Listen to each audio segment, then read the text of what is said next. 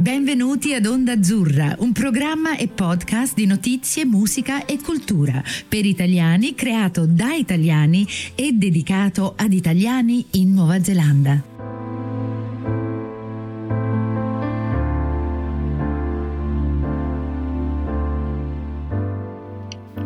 Benvenuti ad Onda Azzurra, la voce degli italiani in Nuova Zelanda.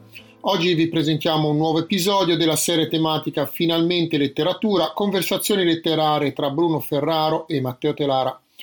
Prima di incominciare vi ricordiamo che questo episodio è realizzato grazie al supporto dell'Ambasciata d'Italia a Wellington, al servizio dell'Italia in Nuova Zelanda, del Ministry of Ethnic Communities che promuove diversità ed inclusione in Aotearoa, Nuova Zelanda.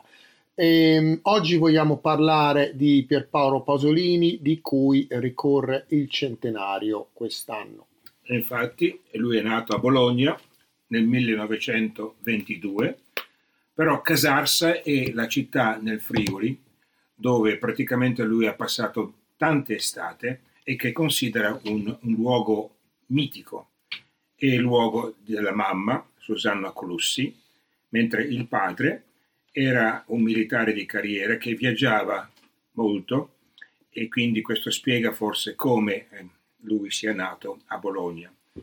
Non solamente ha passato tante estate a, Casarsa, ma eh, considerava, come dicevo, questo un luogo mitico per la sua conoscenza prima di tutto della, dei dialetti e quindi eh, il suo amore per la diversità linguistica, per l'alterità, ma è anche il posto dove ha avuto le sue prime esperienze omosessuali. E questo gli è costato, alla fine degli anni 40, specialmente nel 49, un processo per corruzione ai minorenni, che fu sospeso poi dalla scuola Pasolini e fu espulso dal PC. Nel gennaio del 50 quindi scappa, scrive così con la mamma, e va a Roma. Roma diventa un luogo importantissimo per lui perché scopre non solamente i ragazzi di Borgata, ma anche quella che è la, la, Roma per bene, i salotti, gli intellettuali, tra virgolette. Intellettuali era una parola che lui non amava. Comunque aveva frequentato eh, Moravia, Calvino, eh, Bassani e anche altri scrittori molto importanti dell'epoca. Il suo primo libro è un libro di poesie che si chiamano Poesia a Casarsa, pubblicato a Bologna nel 1942.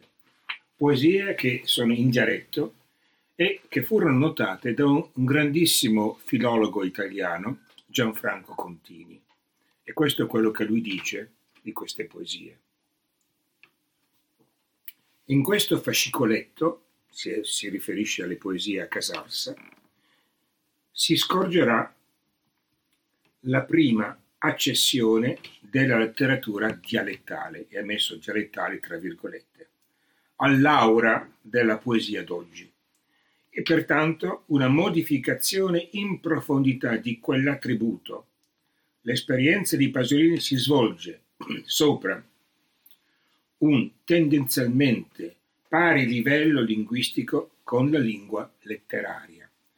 Torneremo, se abbiamo tempo, alla fine di questa puntata a Pasolini stesso, che parlerà delle minoranze linguistiche, perché questa Casarsa, chi non sapesse dove si trova, si trova nel Friuli, ma in una zona vicino alla Ladinia, cioè quella zona dove in Italia si parla il ladino, che è una lingua per conto proprio, non è, una, non è un dialetto. E, ehm, questo naturalmente incide sulla forma di scrittura, sulla prima forma di scrittura.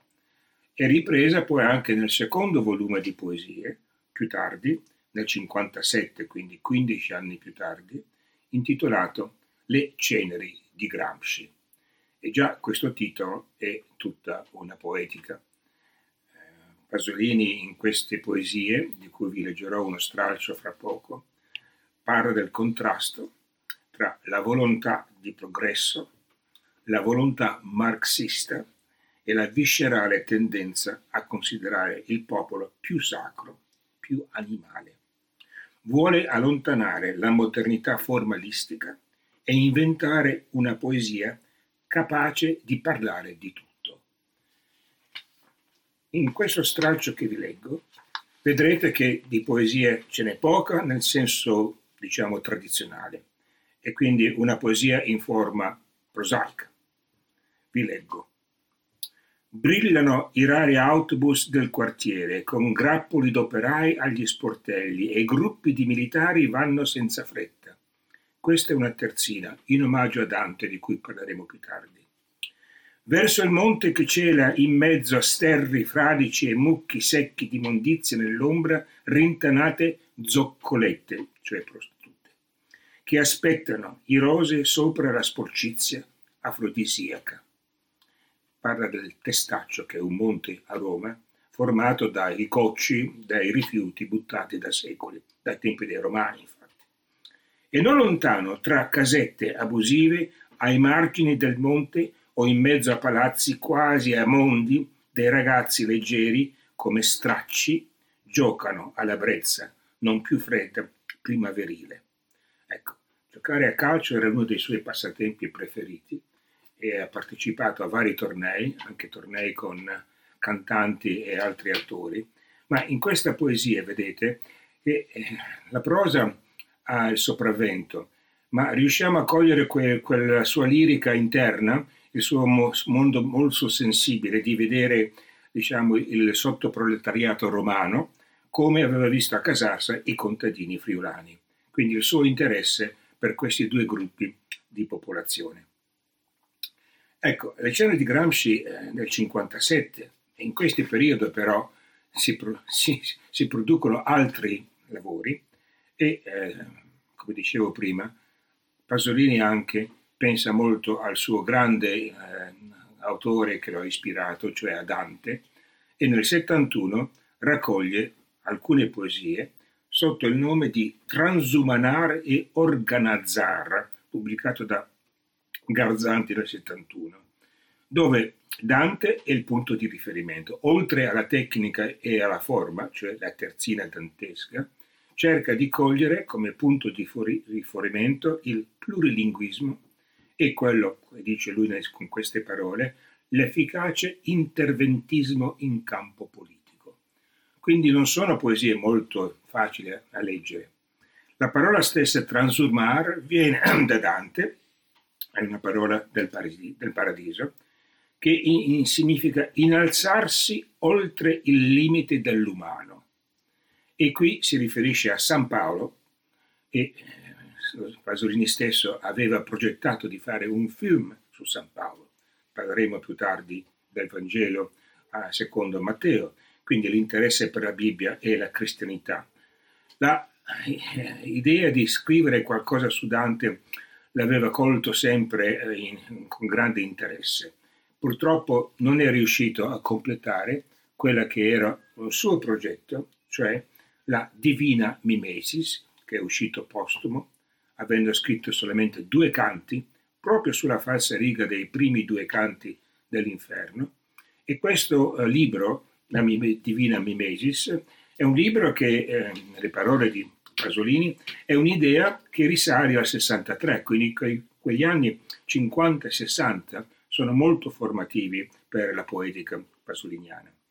Quindi è un'idea che risale al 63, ma finora non sono riuscito a trovare la chiave giusta Ecco, la ricerca della chiave della parola giusta è una cosa che assilla Pasolini in tutto quello che fa.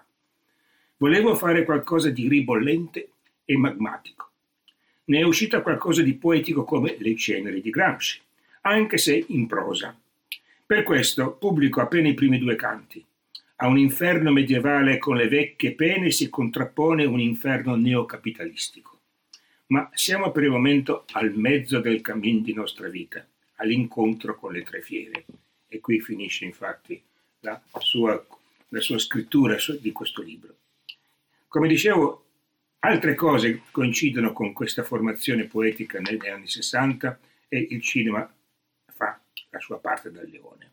Ci sono tre film molto importanti che lui gira durante questi anni, Accattone, La ricotta, Uccellacci e Uccellini, io vorrei passare la parola a Matteo perché lui si è interessato di filmografia.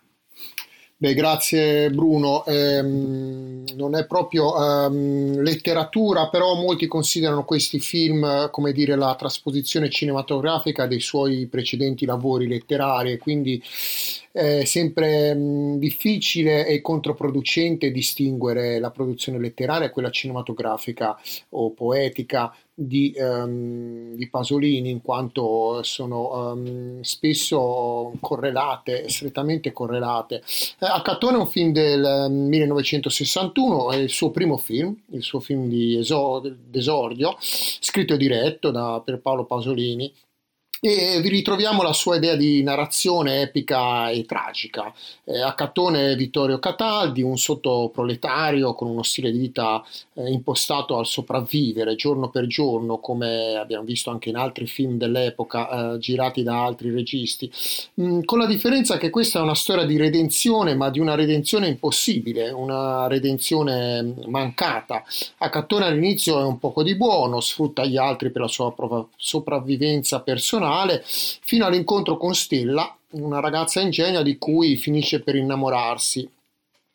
E, um, Accattone considerato la metafora dell'Italia sottoproletaria delle periferie, un'Italia senza speranza, ma è anche metafora di Pasolini stesso. Infatti, come Pasolini, eh, a Cattone combattuto, e lacerato, ehm, eh, i vari aspetti della personalità di Pasolini, pol- una personalità poliedrica e complessa, ehm, combattuta tra un bisogno di redenzione e uno di accettazione. Ricordiamo che l'omosessualità di Pasolini era un tema scottante nell'Italia degli anni 60.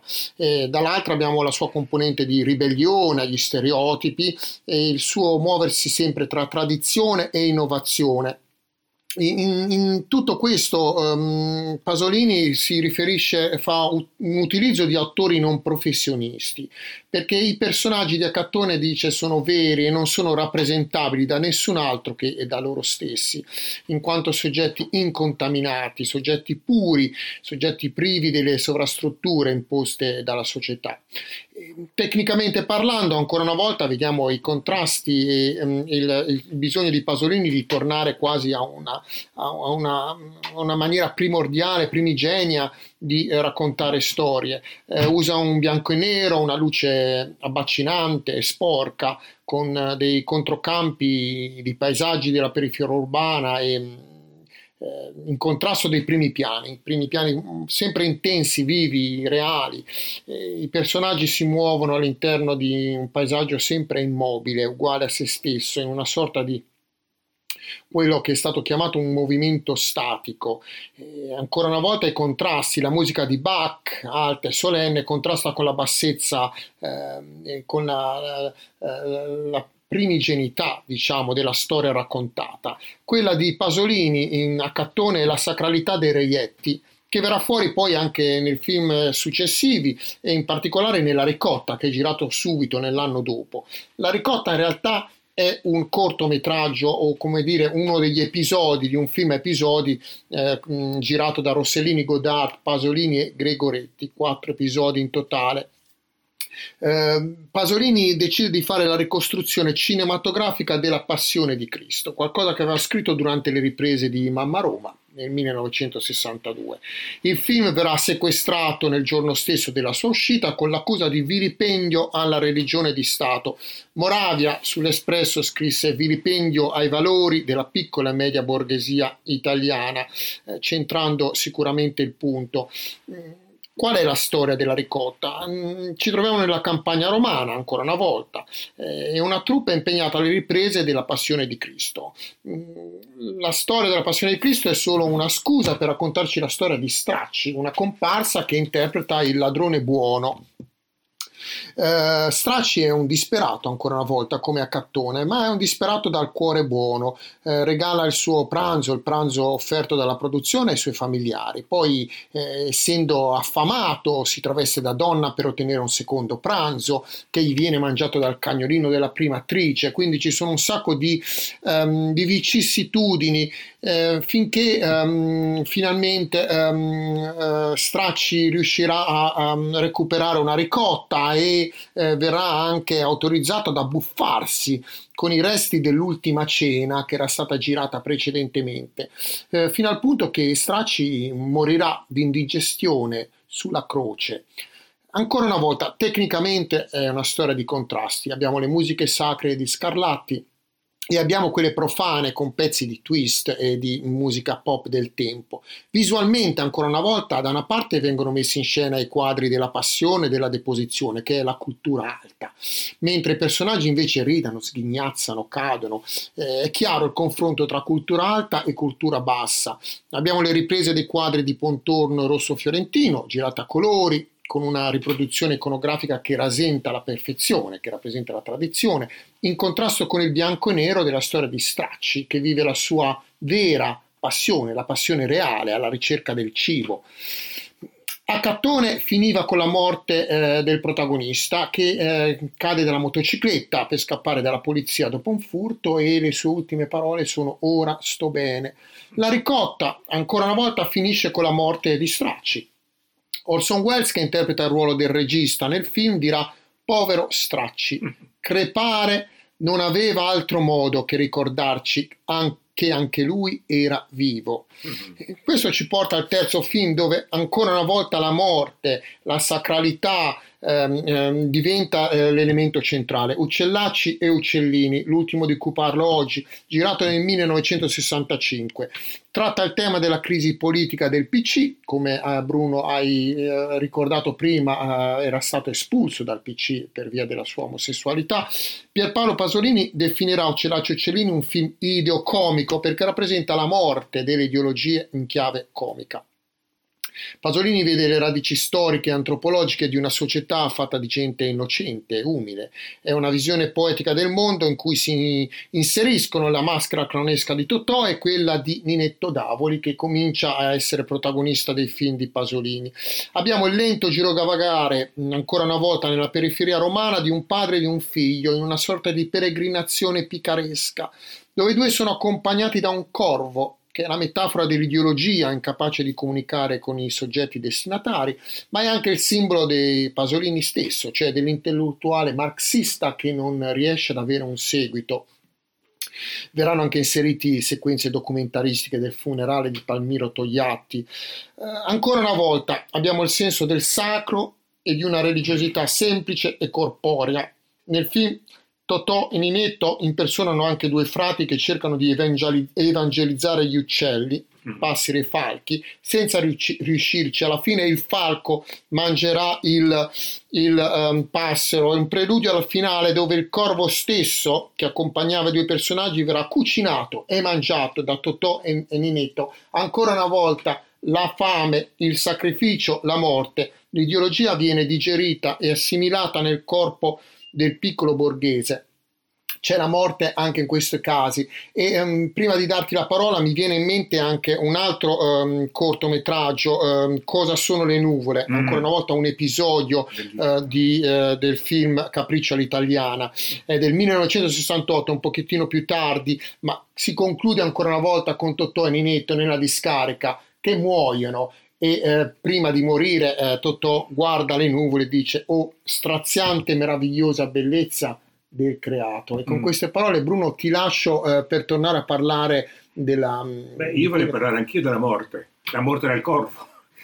In questo caso però la morte del corvo che sì, rappresenta la morte di un, una certa ideologia ma la necessità di trovarne un'altra. E Pasolini si è pronunciato varie volte su questa idea e ha portato anche in, in ballo, diciamo così, nel suo discorso l'idea della na- letteratura nazionale popolare di Gramsci. E questo è quello che dice. La critica marxista è una cosa, l'opera di Gramsci è un'altra. Ho una bellissima foto da farti vedere dove mm, Pasolini va a Roma, al Testaccio c'è il cimitero a cattolico e porge dei fiori sulla tomba di Gramsci un luogo interessantissimo quel cimitero, dove c'è Shelley, Keats e il nipote di Goethe. Comunque, riprendo. La critica marxista è una cosa, l'opera di Gramsci è un'altra. La critica marxista in Italia ha avuto un periodo glorioso nell'immediato dopoguerra e così via. benché non fosse marxista se non nelle intenzioni, nella passione. Qua già vediamo il suo punto di vista, la sua presa di posizione, il distacco mh, hm, dal marxismo come era in quel momento. Nonostante lui avesse coniato, diciamo così, questo binomio cattolico-marxista, perché accoglieva, raccoglieva nel suo essere, nel suo modo di vedere il mondo, le due, le due religioni. Chiamiamo pure il marxismo anche una religione. Quindi in questo, in questo caso, nella morte del corvo, troviamo un, un messaggio per quanto riguarda la sua presa di posizione politica. Un'altra morte, naturalmente, molto importante di cui si deve parlare è la morte di Cristo, visto che siamo anche nel periodo dopo Pasquale e il Vangelo secondo Matteo è proprio il Vangelo di Matteo che è un, Christ, che è un Vangelo, diciamo così, molto ribelle, molto, molto forte, molto rude, in cui il Cristo è, attacca i farisei ed è tutta una metafora a proposito del, uh, di attaccare la, la società moderna. È un film in bianco e nero come quelli di cui hai parlato prima, è un film in cui molti degli attori non sono professionisti, anzi sono amici, colleghi, letterati e addirittura la mamma di Pasolini, Susanna Colussi, recita la parte della, della Madonna, della Madre del Cristo. E, tanto per menzionare un'altra persona molto importante che riconosciamo come, att- come attrice nel film, Natalia Ginsburg, fa la parte di Maria di Betania, Elsa Morante si ritrova con altri suoi nipoti nella parte degli Apostoli, il grande poeta che eh, Pasolini rispettava, Alfonso Gatto, e anche un filosofo, Giorgio Agamben.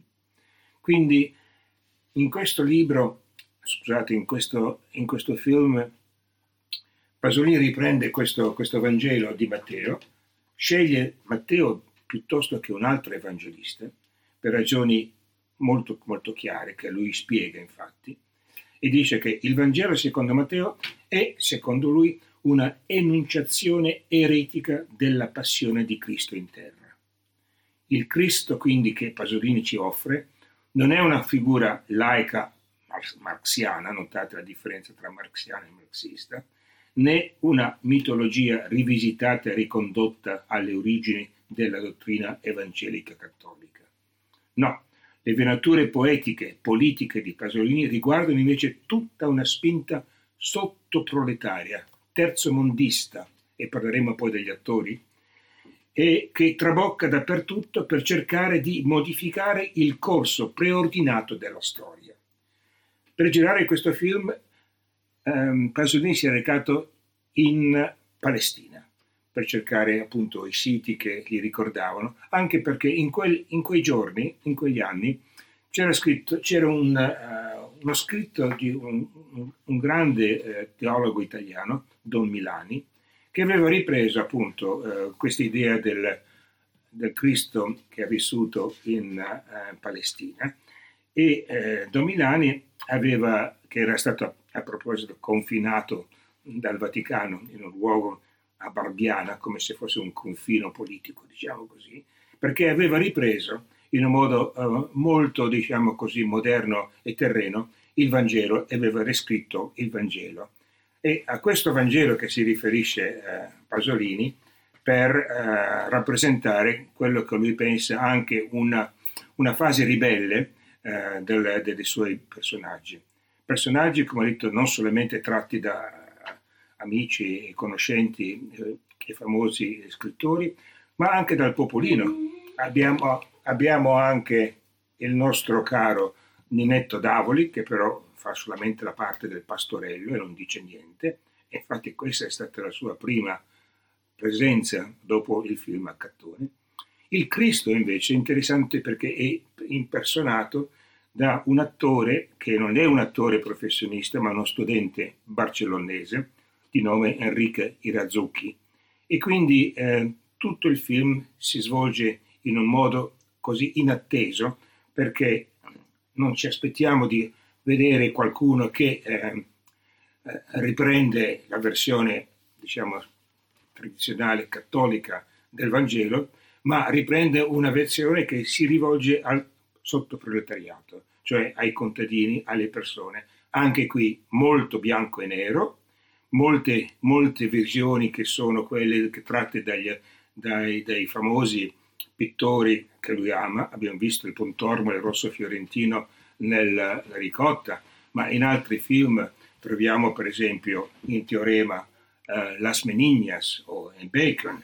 E, e, poi naturalmente quando arriviamo al Decameron a cui ci avviciniamo perché siamo nel 69 ormai, lui fa la parte di Giotto, e Giotto con dipinti di Masaccio e anche naturalmente quei dipinti di Giotto, quello molto centrale in cui eh, nella, nella, nella, cappella delle, degli Scrovegni abbiamo il, il, giudizio universale e Cristo giudice si trova nel, nella parte centrale.